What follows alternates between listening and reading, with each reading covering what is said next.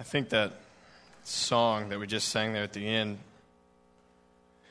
really demonstrates what we're going to talk about today. Just as the young children in here need their parents, we need our Father in heaven. Today, like I said, we're going to be talking about the title of this sermon is called Channel Your Inner Child. You know, as I put that, I thought about you know, what, what are people going to you know, think initially when they, when they read that? Are they going to think, you know, well, we need to bust the toys back out? You know, do we need to, you know, start going out and playing on playgrounds and playing on the swings and doing all that stuff? But I want us to think about this morning as we're going through here the characteristics of the children that we have in our lives, the children we have in this church, or maybe even children of our own. Think about the characteristics that they have. And why would God say we need to come to him as childs, as children. We need to come to him with childlike characteristics. As adults, we spend most of our lives trying to teach, show, and explain things to kids. We don't think that really kids have anything that they can show us. You know, we, we, we think we know more than what they do. We've been through more struggles, we've been through more trials, we've been through things in life, so there's no way that a child could show me something. What if I told you that deep down, a child can show us many things? As we mature, we definitely see positive changes come about in our lives, but at the same time, we forget and even sometimes lose valuable traits that we had as children. In this particular passage that, I, that I'm going to read here in a second, Jesus tells us that unless you turn and become like children, you will never enter the kingdom of heaven. What does that mean? Today, we're going to dive in to what Jesus is meaning here by telling us to be like children. If you have your Bibles, turn with me to Matthew chapter 18. Matthew chapter 18. We're going to be reading verses 1 through 4. Matthew 18, verses 1 through 4. It says, At the time the disciples came to Jesus, saying, Who is the greatest in the kingdom of heaven? And calling to him a child, he put him in the midst of them and said, Truly I say to you, unless you turn and become like children, you will never enter the kingdom of heaven. Whoever humbles himself like this child is the greatest in the kingdom of heaven. Let's pray. Dear Heavenly Father, we come to you right now. Lord, Lord, we thank you so much for, for this service. Lord, we thank you so much for this passage. Lord, we thank you so much for everything that you give us in the Word of God. Lord, we thank you so much that um, we can come here this morning and we can start to look at ourselves in ways that maybe we haven't looked in ourselves in a while. Lord, that we can start looking at ourselves as maybe trying to be more childlike. Lord, as this passage, as we read this morning, Lord, trying to dig deep into what you mean by becoming like children. Lord, I ask that the characteristics that I bring out this morning, Father God, Lord, that we can start to see what you mean and we can start to develop our lives to become more like children for you. Lord, I ask that every word that I speak and every word that comes out of my mouth this morning be straight from you, Father, so that this is your message and not mine, and that you may be glorified through this, Father. Lord, we thank you and we love you. In your heavenly name we pray. Amen. This morning, we're going to be, like I said, we're going to be talking about becoming like children. And I guess the thing that I thought about is I, you know, I started thinking about different characteristics that children possess that us as adults may not possess. And that how we can change that and we can start channeling our inner child and channeling our inner children like characteristics that God wants us to channel in our lives. If you have your sermon notes there, the very first thing that I wrote down there was having childlike excitement. Childlike excitement. Now, to demonstrate this, I'm going to need some volunteers. And I know this is a little unorthodox here, but I'm going to need an adult volunteer and a child. All right, Levi Lester, I saw your hand first. I think your dad tried to pull it down, but I see I saw you pull it first. So Levi, come on up. Is there an adult that would like to volunteer to come up? I'm sure the hands won't shoot up as fast as what the kids did. Anybody? Any adult?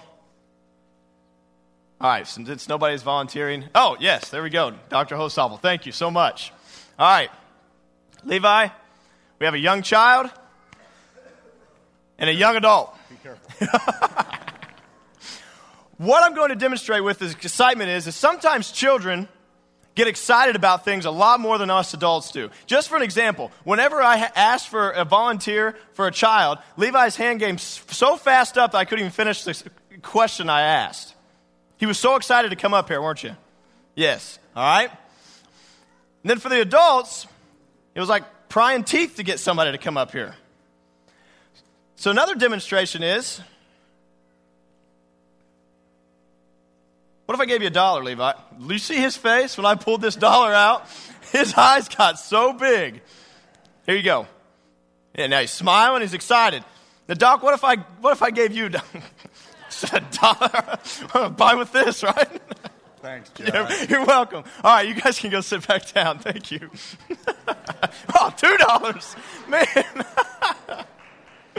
oh, give him a round of applause. Thank you, thank you, thank you. In that example, a dollar means means really nothing to us as adults. A dollar is something, you know, it's hard to find things that you can buy for a dollar nowadays, so it would be a small blessing giving somebody a dollar to Dr. Hosopple to give him a dollar really was, I mean, you saw how much it meant to him. He gave it to the kid. Okay? Didn't really mean much to him. But Levi was so excited to get that dollar. I know a lot of you guys couldn't see his face. I'll try to demonstrate it again when I pull the dollar out. He was excited. And then he got even more excited whenever Dr. Hosopple gave him his other dollar. What's better than $1? $2, obviously the small blessings that little children get excited about. How are we getting excited in our lives? It says God blesses us every single day. God blesses us every single day with small blessings, with little things in our lives that we take for granted. That we take for granted. But children do not. If you look, if you have your Bibles, James 1:17 James 1:17 says, "Every good gift and every perfect gift is from above, coming down from the Father of lights, with whom there is no variation or shadow due to change. Every perfect gift is given from God." But I ask you a question this morning. I ask you a question this morning. Do we get excited for God? Do we get excited for God? Now, I, I'm not saying that we have to, you know, do we get so, what, what do you get more excited about? What do you get more excited about? Do you get more excited about Bar basketball games or do you get more excited about what God's doing in your life? And I probably took a hammer and hit it on a bunch of people's toes there because I did it to myself. Because I'm telling you right now, I'm, I get so excited to come to church. I, I mean, every single morning when I wake up on Sundays, I love it. I am so ready to come over here. But you know how excited I am for opening day today for the St. Louis Cardinals? I am pumped. Pumped. And when I thought about that, I thought about, man, I'm planning my whole day around the one o'clock game that the Cardinals have today. And I almost get more excited for that opening day game against the Pirates than what I do about coming to church here on Sunday.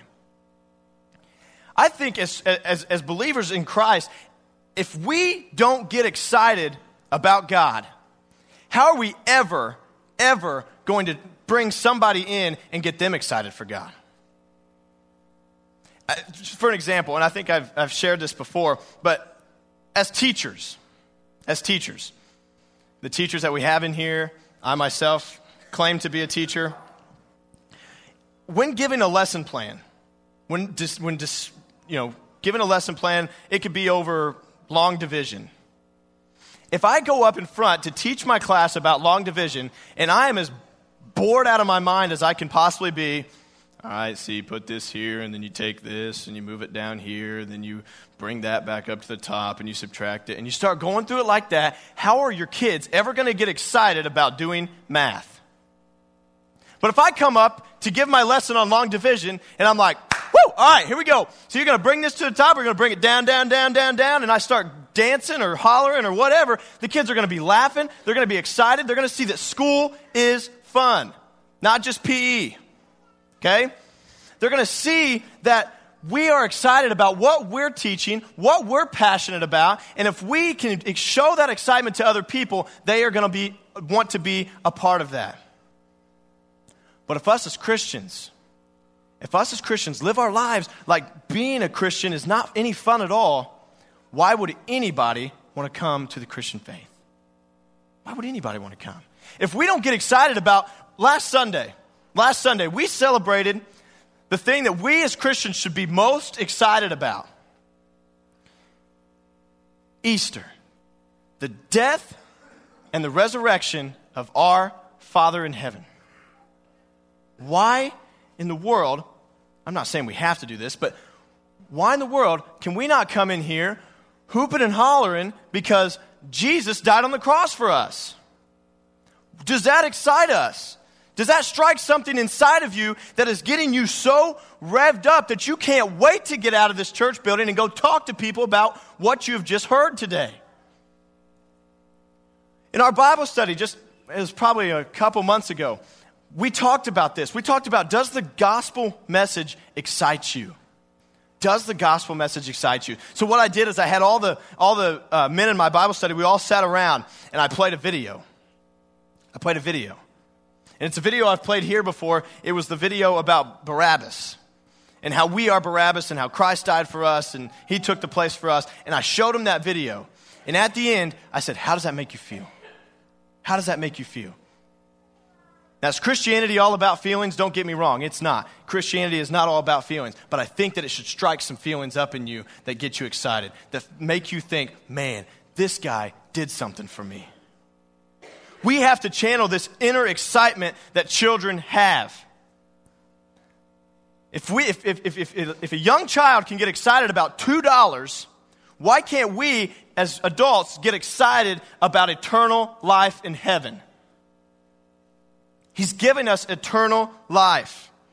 Isaiah 53, verse 5 says, But he was pierced for our transgressions, he was crushed for our iniquities. Upon him was the chastisement that brought us peace. And his wounds, by, and by his wounds, we are healed. How does that verse, what does that strike up in you right now? How does that, what is that stirring inside of you right now? Are we getting motivated to this? Now, why do now I want to bring it back to what I talked about a while ago. Why do we get excited about sports, our jobs, um, TV shows? Why do we get excited about that stuff? And don't tell me we don't get excited about TV shows, especially the young people in here, because if I have to see one more tweet about The Bachelor and how it's coming on tonight, I'm going to pull my hair out. We get excited about that. I hear people say, Well, I got to get home for my 10 o'clock show. We get excited about that. Why do we get excited for that stuff? Why do we get excited for sports, um, TV shows, our jobs? Why do we get so excited about that? You want to know why? Because we dedicate our time to it. We dedicate, we are dedicated to those things, fully dedicated. And it becomes a part of us. It becomes a part of us. So if we are going to be excited about Christ and we're going to be excited about the Christian religion that we are professing, we have to be dedicated to it. We have to make it our life. Now, I'm not saying you can't have sports, you can't have a job, you can't watch TV shows. I'm not saying that whatsoever. But what I'm saying is we need to start getting more excited to be here in this building and to be getting into our word and be getting into prayer and talking to people about God more than we do this stuff. We need to start dedicating our time and efforts towards that. And when you dedicate your time and effort towards that, you get more excited about it. You get more passionate about it. That childlike excitement starts to come into view for yourself. If you go back to the call to worship that we had this morning, it says, And they were bringing children to him that he might touch them, and the disciples rebuked him. But when Jesus saw it, he was indignant and said to them, Let the children come to me. Do not hinder them, for to such belongs the kingdom of God. Truly I say to you, whoever does not receive the kingdom of God like a child shall not enter it. And he took them in his arms and blessed them, laying his hands upon them. Picture this moment for a second. In your mind, picture this moment. Do you think whenever Jesus said, Let the children come, do you think the children just kind of just, you know, walked real slow to Jesus? No, I guarantee you that those children got so excited that they ran, they had the biggest smiles on their face, and I can, I, I, you know, it doesn't say it in here, but I can just picture them jumping into Jesus' arms. Jumping into Jesus' arms with a smile on their face.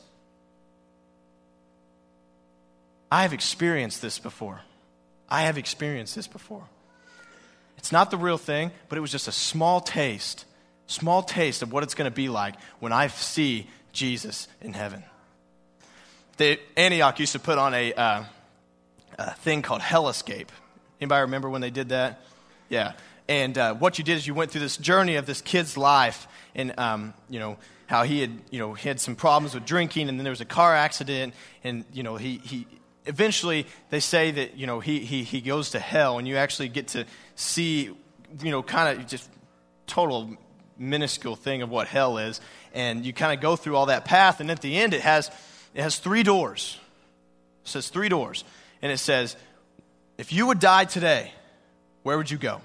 And you got to walk through one of those three doors. You got to walk into heaven, and there was a question mark where you didn't know, and then there was a hell door. Well, of course, being a believer, I walked through the heaven door. And I walked through there, and it was kind of winding path outside, and then you walk into the old church building that Antioch has. And right when you walked in, there was a, just a middle aisle, just like this, and there was people dressed as angels on this side, and there was people dressed as angels on this side, and sitting right there in the middle was David Bean, dressed up as Jesus. When I went through this, I was probably in junior high, maybe sixth grade, somewhere around there. And when I walked through that door and I saw what I thought was Jesus, I ran as fast as I could and had the biggest smile on my face and grabbed him and did not want to let go. And it's bringing me to tears right now just to think about this moment. Because this moment really did a lot for me. Because this moment made me realize that that coming to Jesus, whenever I see him on that day, is going to be the most glorious, most exciting time of I've ever had in my life. And when we come to Jesus, and I realized in that moment, when I thought back and thought about this, why am I not running to him every single day with that same excitement, that same joy, that same fulfillment that I got whenever I ran to a fake Jesus down the aisle. I want to run after him like that every single day. I want to run after him with as much passion as I had that time I ran when I was a young kid. The excitement that came up within me was tr- something I can't explain.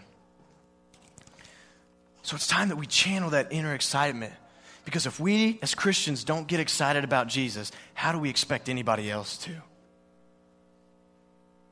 The second characteristic that I want to bring out this morning is childlike obedience. Childlike obedience. And this goes back to the relationship between a parent and their kid. By a raise of hands, parents, by a raise of hands, I want you to raise your hands. How many parents in here want their children to obey them?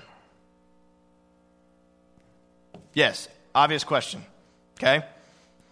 Just like God, He tells us numerous times in the Bible that He wants us to obey His commands. Now, children, children, I'm asking you guys this time. I want you guys to raise your hand. How many of you guys want to obey your parents? Kids, how many? Raise them high. How many of you guys want to obey your parents? Everybody. Everybody wants to obey their parents. Why? Why do children want to obey their parents? Why should we, as children of God, want to obey God? The same reasons why a child wants to obey his parents here on earth. Four reasons. Four reasons. I'm gonna write, I want you to write these down.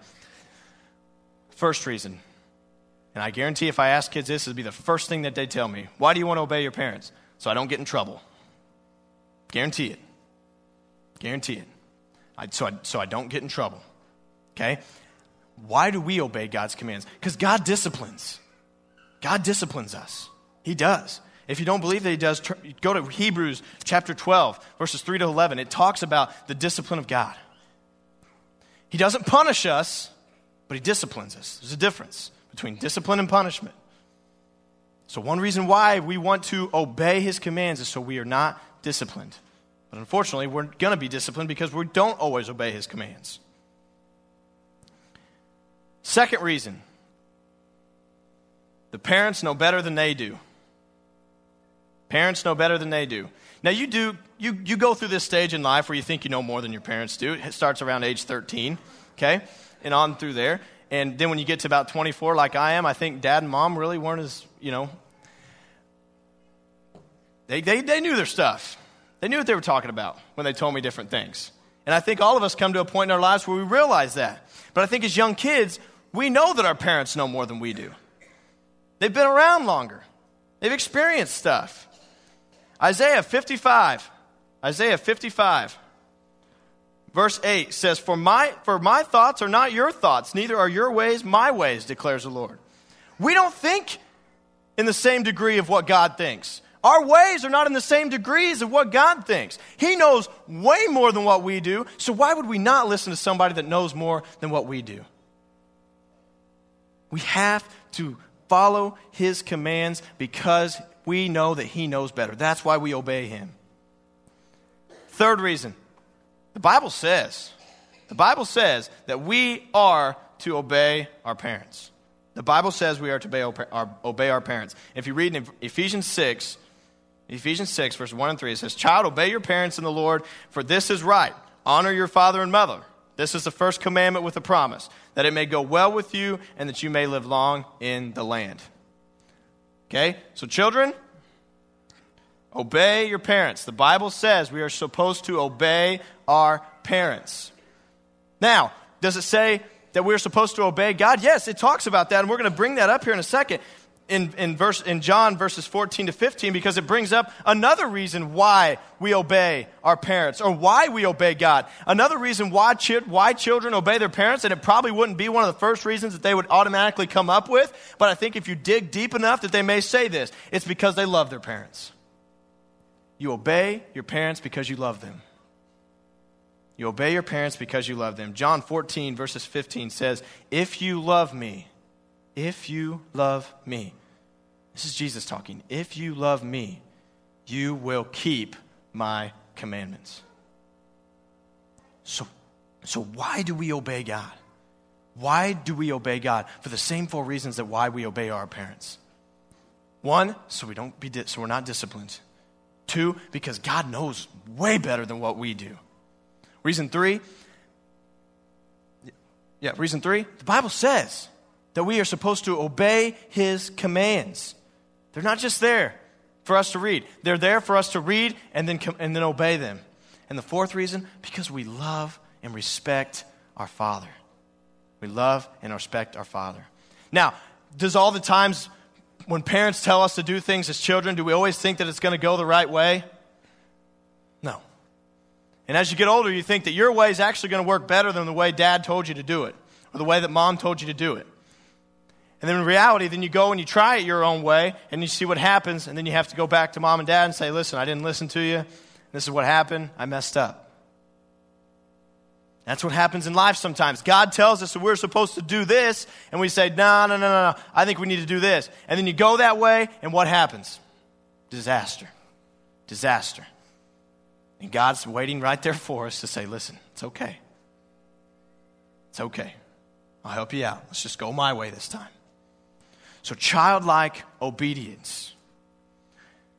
The big one here that I struggle with the most, childlike uh, characteristic here, is childlike dependence. Childlike dependence. You know, we sang a song said, Lord, I need you. That couldn't ring any truer to what I'm going to talk about right here. We need God. We need God for way more than what He needs us for. We need God more than you think you need God. Because what happens a lot of times, we take what we think we can handle and what we can't handle, we give to God. God, I think I can handle this one. This problem, you probably take this one. That's not what He wants. He wants full dependence on Him. As I sit back and I try to look through my childhood and I look to my parents and I realize one thing. If I didn't have my mom and dad growing up, my life would have been a total disaster. Total disaster. Now, let me tell you why it would have been a disaster. I would have never got food. Luckily, now, I don't live with my parents, but I figured out this thing called fast food. So I depend on that. But as a child, if mom and dad decided never to make supper or lunch or breakfast, I wouldn't eat. So we depend, I depended on them for food. What else did I depend on, depend on them for? I'm kind of embarrassed to say this one, but I'm going to. Laundry. I didn't do laundry until I really moved into my own place. That's sad, I know. But I depended on my mom to do my laundry. Transportation. I couldn't drive till I was 16, so if I wanted to go somewhere, I needed mom and dad to take me to that place. And if they wouldn't take me, I wouldn't get anywhere. Problems. Man, I had some problems. I had some problems as a kid. I had some problems as a young adult. And I needed my parents there to support me. I needed my parents there to encourage me. If I didn't have my parents there in those times of struggle, I would still probably be struggling with them. God used my mom and my dad to encourage me in times where I was lower than low. And the last one's obviously money. As a kid, you don't have any money, so if you need to buy something or you need money, you go to mom and dad and they supply you with money. So, in retrospect, without my parents as a child, I would have been a starving, dirty, and broke child with no way of getting to where I needed to go with several issues that I could not resolve. Starving, dirty, broke, several issues, and no, no place to go. How many of us, how many is that, how many of us does that describe in our Christian walk with God? How many of us, when we came to the, the saving knowledge of God, came to Christ starving, dirty, broke, nowhere to go, problems like crazy? How many of us came to Christ like that? More than us, more than us, more of us than we think. When we came to Christ, we came to Christ understanding that we needed somebody. We needed something that could bring us out of the trouble that we had. We needed somebody to supply us with all the needs that we had in our entire life. We needed somebody to save us. And that is what God did. Just like I needed my parents, I need God that much more. Imagine your life today. Imagine your life today without God. Where does your salvation come from? Where does your wisdom come from? Where does anything and everything in your, your life come from? When you don't have God in your life, you may think that you are fine. You're the richest person in the world. The richest person in the world that does not have God in my opinion, has nothing. Because it talks about in the Bible when the world ends, all that burns away. All that goes away. But what stands firm? What stands firm when it's all said and done? The salvation that God has given us. His death on the cross. That is what stays. That is what is needed. More than any dollar amount, no matter any set of clothing, no matter how much food, no matter what, that is, in the final days, is the only thing that is going to matter. And if we come in here today thinking that other things dictate how we live our lives, and we come to that final day and we don't have that salvation that is needed, going to be a sad day for us. But as we grow older, we get into this attitude of independence. We get into this attitude of, I can take care of myself. I look out for me, myself, and I. If I want something done, I can do it. I don't know if you guys, I think I've said up here before, but I'm a very independent person. If I want something done, I will do it. If I'm struggling with something, I will take care of it. I don't want help from anybody. It's something I deeply struggle with. It started as a teenager. It started as a teenager. I wanted to do everything on my own. Group work in school, didn't like it. I wanted to do it on my own. And as we grow older and we start to develop this lifestyle outside of Christ, this independence, what happens is it carries over into our spiritual lives. And we start to become so independent in our relationship with God. We, see, we tend to say we can do this on our own. We know better than what God does. That's not what I want, so I'm going to do what I want. And what happens is when we get independent and we start to do things on our own, we start to push God further and further, further out of our lives. And we stop depending on Him. We stop turning to Him. And eventually, He becomes non existent in our life. We need to drop that and start leaning and depending on God. Now, Josh, how do we depend on God? I want to have this childlike dependency that you're talking about. How do I do that? How do I totally depend on God in every aspect of my life?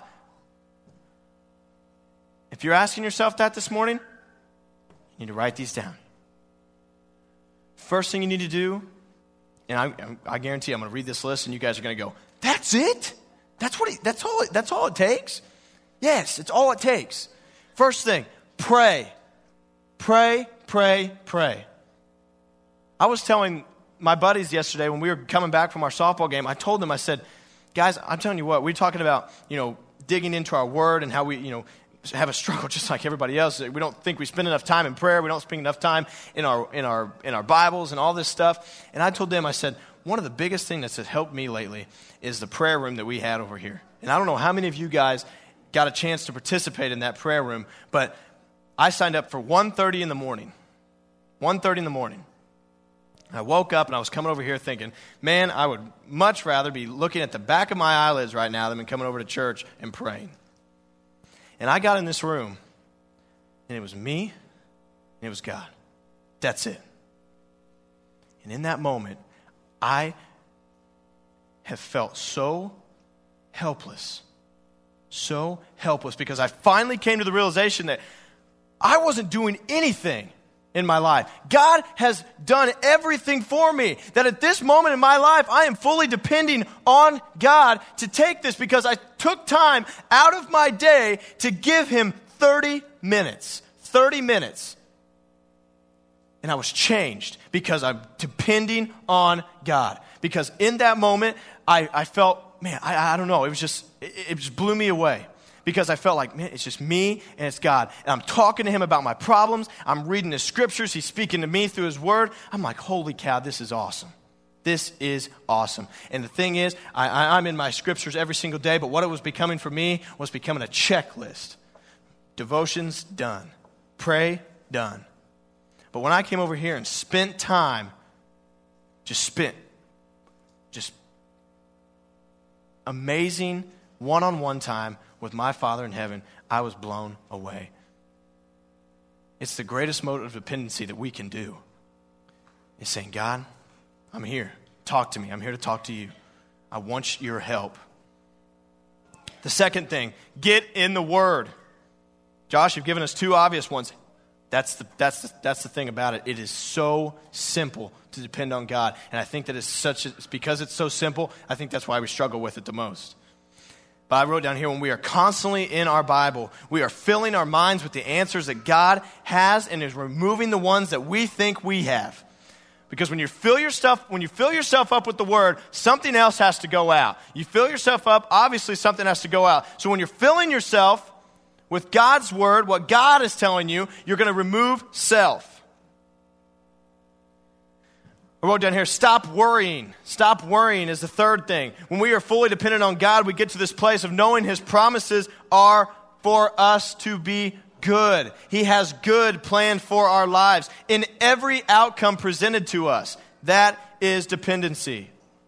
Being a living sacrifice. We must constantly be willing to live up to ourselves or live give up ourselves to God to further His kingdom. When we give up our lives, when we give up our wills and we focus on His wills, we will be fully dependent on Him. And then I wrote down, do the right thing. Do the right thing. As hard as it may be sometimes, we constantly, constantly try to make decisions that we feel is what God would want us to do. No matter how much it may hurt, no matter how much it may sting. And Jeremiah 17, 5 through 9 says, Thus the Lord, cursed is the man who trusts in man and makes flesh his strength, whose heart turns away from the Lord. He is like a shrub in the desert and shall not see any good come. He shall dwell in the parched places of the wilderness and in an inhabited salt land. But blessed is the man who trusts in the Lord, whose trust is the Lord. He is like a tree planted by the water that sends out its roots by the stream and does not fear when the heat comes, for its leaves remain green and is not anxious in the year of drought, for it does not cease to bear fruit. The heart is deceitful above all things and desperately sick. Who can understand it? Blessed are those who trust in the Lord. So pray, get in His Word, stop worrying, be a living sacrifice, and do the right thing. Do the right thing. The last one there, and we're going to kind of close with this one, is childlike faith. Childlike faith. Now, nowhere in the Bible does it say the words childlike faith. Okay? But when we read this story, we understand what he means by having childlike faith. You know, I, I got some uh, ex- examples. Kids believe anything that their parents tell them, right? I mean, anything that a parent tells them, their kid's going to believe. I have some examples here of some people that said some different things. It says, When I was little, my dad told me that toys grew under the weeds in the yard, and if I pulled them up, eventually a toy would pop up. Kid believed it, pulled weeds his whole life, expected a toy to come up. Never came up. My dad, a two to three day or two to three pot day coffee drinker, had me convinced at age seven that you had to be 16 years old in order to buy and drink coffee. My first time at Starbucks when I was, is when I was 16, I was so nervous because I thought somebody would card me. They believed that. They believed that. I wrote on here, one other person said, My kids convinced my kids are convinced that they have a long lost brother somewhere that I dropped off because he was too loud in the car. I'm sure they will figure out figure it out, but for the for that be, for the remainder of our road trips, they are very quiet and peaceful.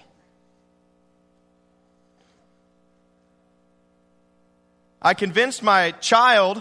This this is just this is just wrong that they would do this. Fun, it's funny, but it says I convinced my child that if she pressed the diet button down on the top of her plastic cups that you get at McDonald's, that it would actually turn her drink into a diet, diet soda. She cried every time I would do it. Terrible.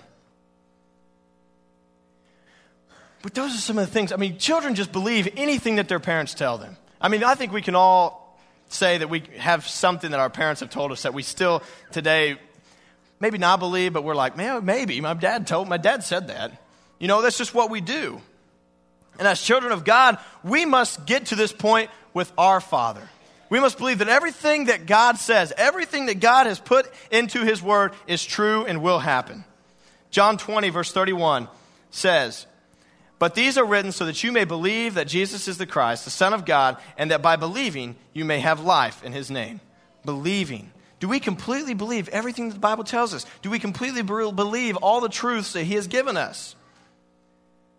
But my thing is, why do children believe everything their parents say? Why do children believe everything their parents say? Why should we believe everything our father says? Because they hold their parents above all humans that they come into contact with. They hold their mother and father above everybody else they come into contact with. Do we hold God above everybody else that we come into contact with? Everything that we hear, do we hold God above all of that? we must believe with 100% faith that everything he says trumps everything everybody else says. The last part of why children believe everything their parents say is I think as kids, we grow up wanting to be like our parents. We think our dads are superheroes. We think our moms are superwomen. We think everything that they do is perfect. Everything that they do is right. They know everything. I used to think when, my, when I was younger that my dad was the strongest man in the world. I don't think that anymore, but I thought he was back then. Do we want to be like our Father? Ephesians 5, verses 1 and 2 says, Therefore be imitators of God as beloved children, and walk in love as Christ loved and gave himself up for us be imitators. we want to be like him. We want to strive to be like Jesus every single day because that is ultimately who we want to be. So that everything he does, everything he says, the way he walks, the way he talks, that's what we want to be. In closing, I want to leave you with this. When it comes to our relationship with God, when it comes to our relationship with God, we need to come about it in a childlike manner. We must get excited to be with Him. You know, I thought about making everybody this morning yell woo, but I figured I might freak some people out. But I'm telling you, whenever you're reading by yourself and you read something, you're like, man, that is good. Clap or cheer or something. I mean, that's good stuff. That is what we need to be getting excited about. Then we must be ready to obey Him. Obey Him for the, for the reasons that I listed. Obeying Him because we love Him. Obeying Him because it tells us so. Obey Him because we don't want to be disciplined. Obey Him for everything that children obey their parents for. We must fully depend on Him. Fully depend on Him in every aspect of your life. Don't hold things back from God. Give it to Him and be fully dependent, just like a young child is dependent on their parents. And we must have complete faith in him, believing everything that he says, believing every truth that he has given us. We must believe that he is coming back. We must believe that his truth is that he wants good in our lives, that he works everything together for the good. Everything that he has ever told us, we need to start believing. And ultimately, because we have that childlike faith and we believe everything he says, we want to try to be like him, just as children want to be like their parents. Therefore, channel your inner child and start letting God be your good, good Father.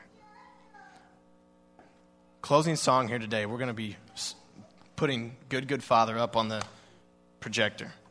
There's not going to be anybody up here singing, it's just going to kind of be the video, but I encourage you, sing along. Sing along. And while you're singing that, think back, sing it like a child. Sing it like a child. Sing it like a child that you are looking to God and you are telling Him, You are a good, good Father. And I am ready to be your child. I want to be the best child I can be to you. Let's pray.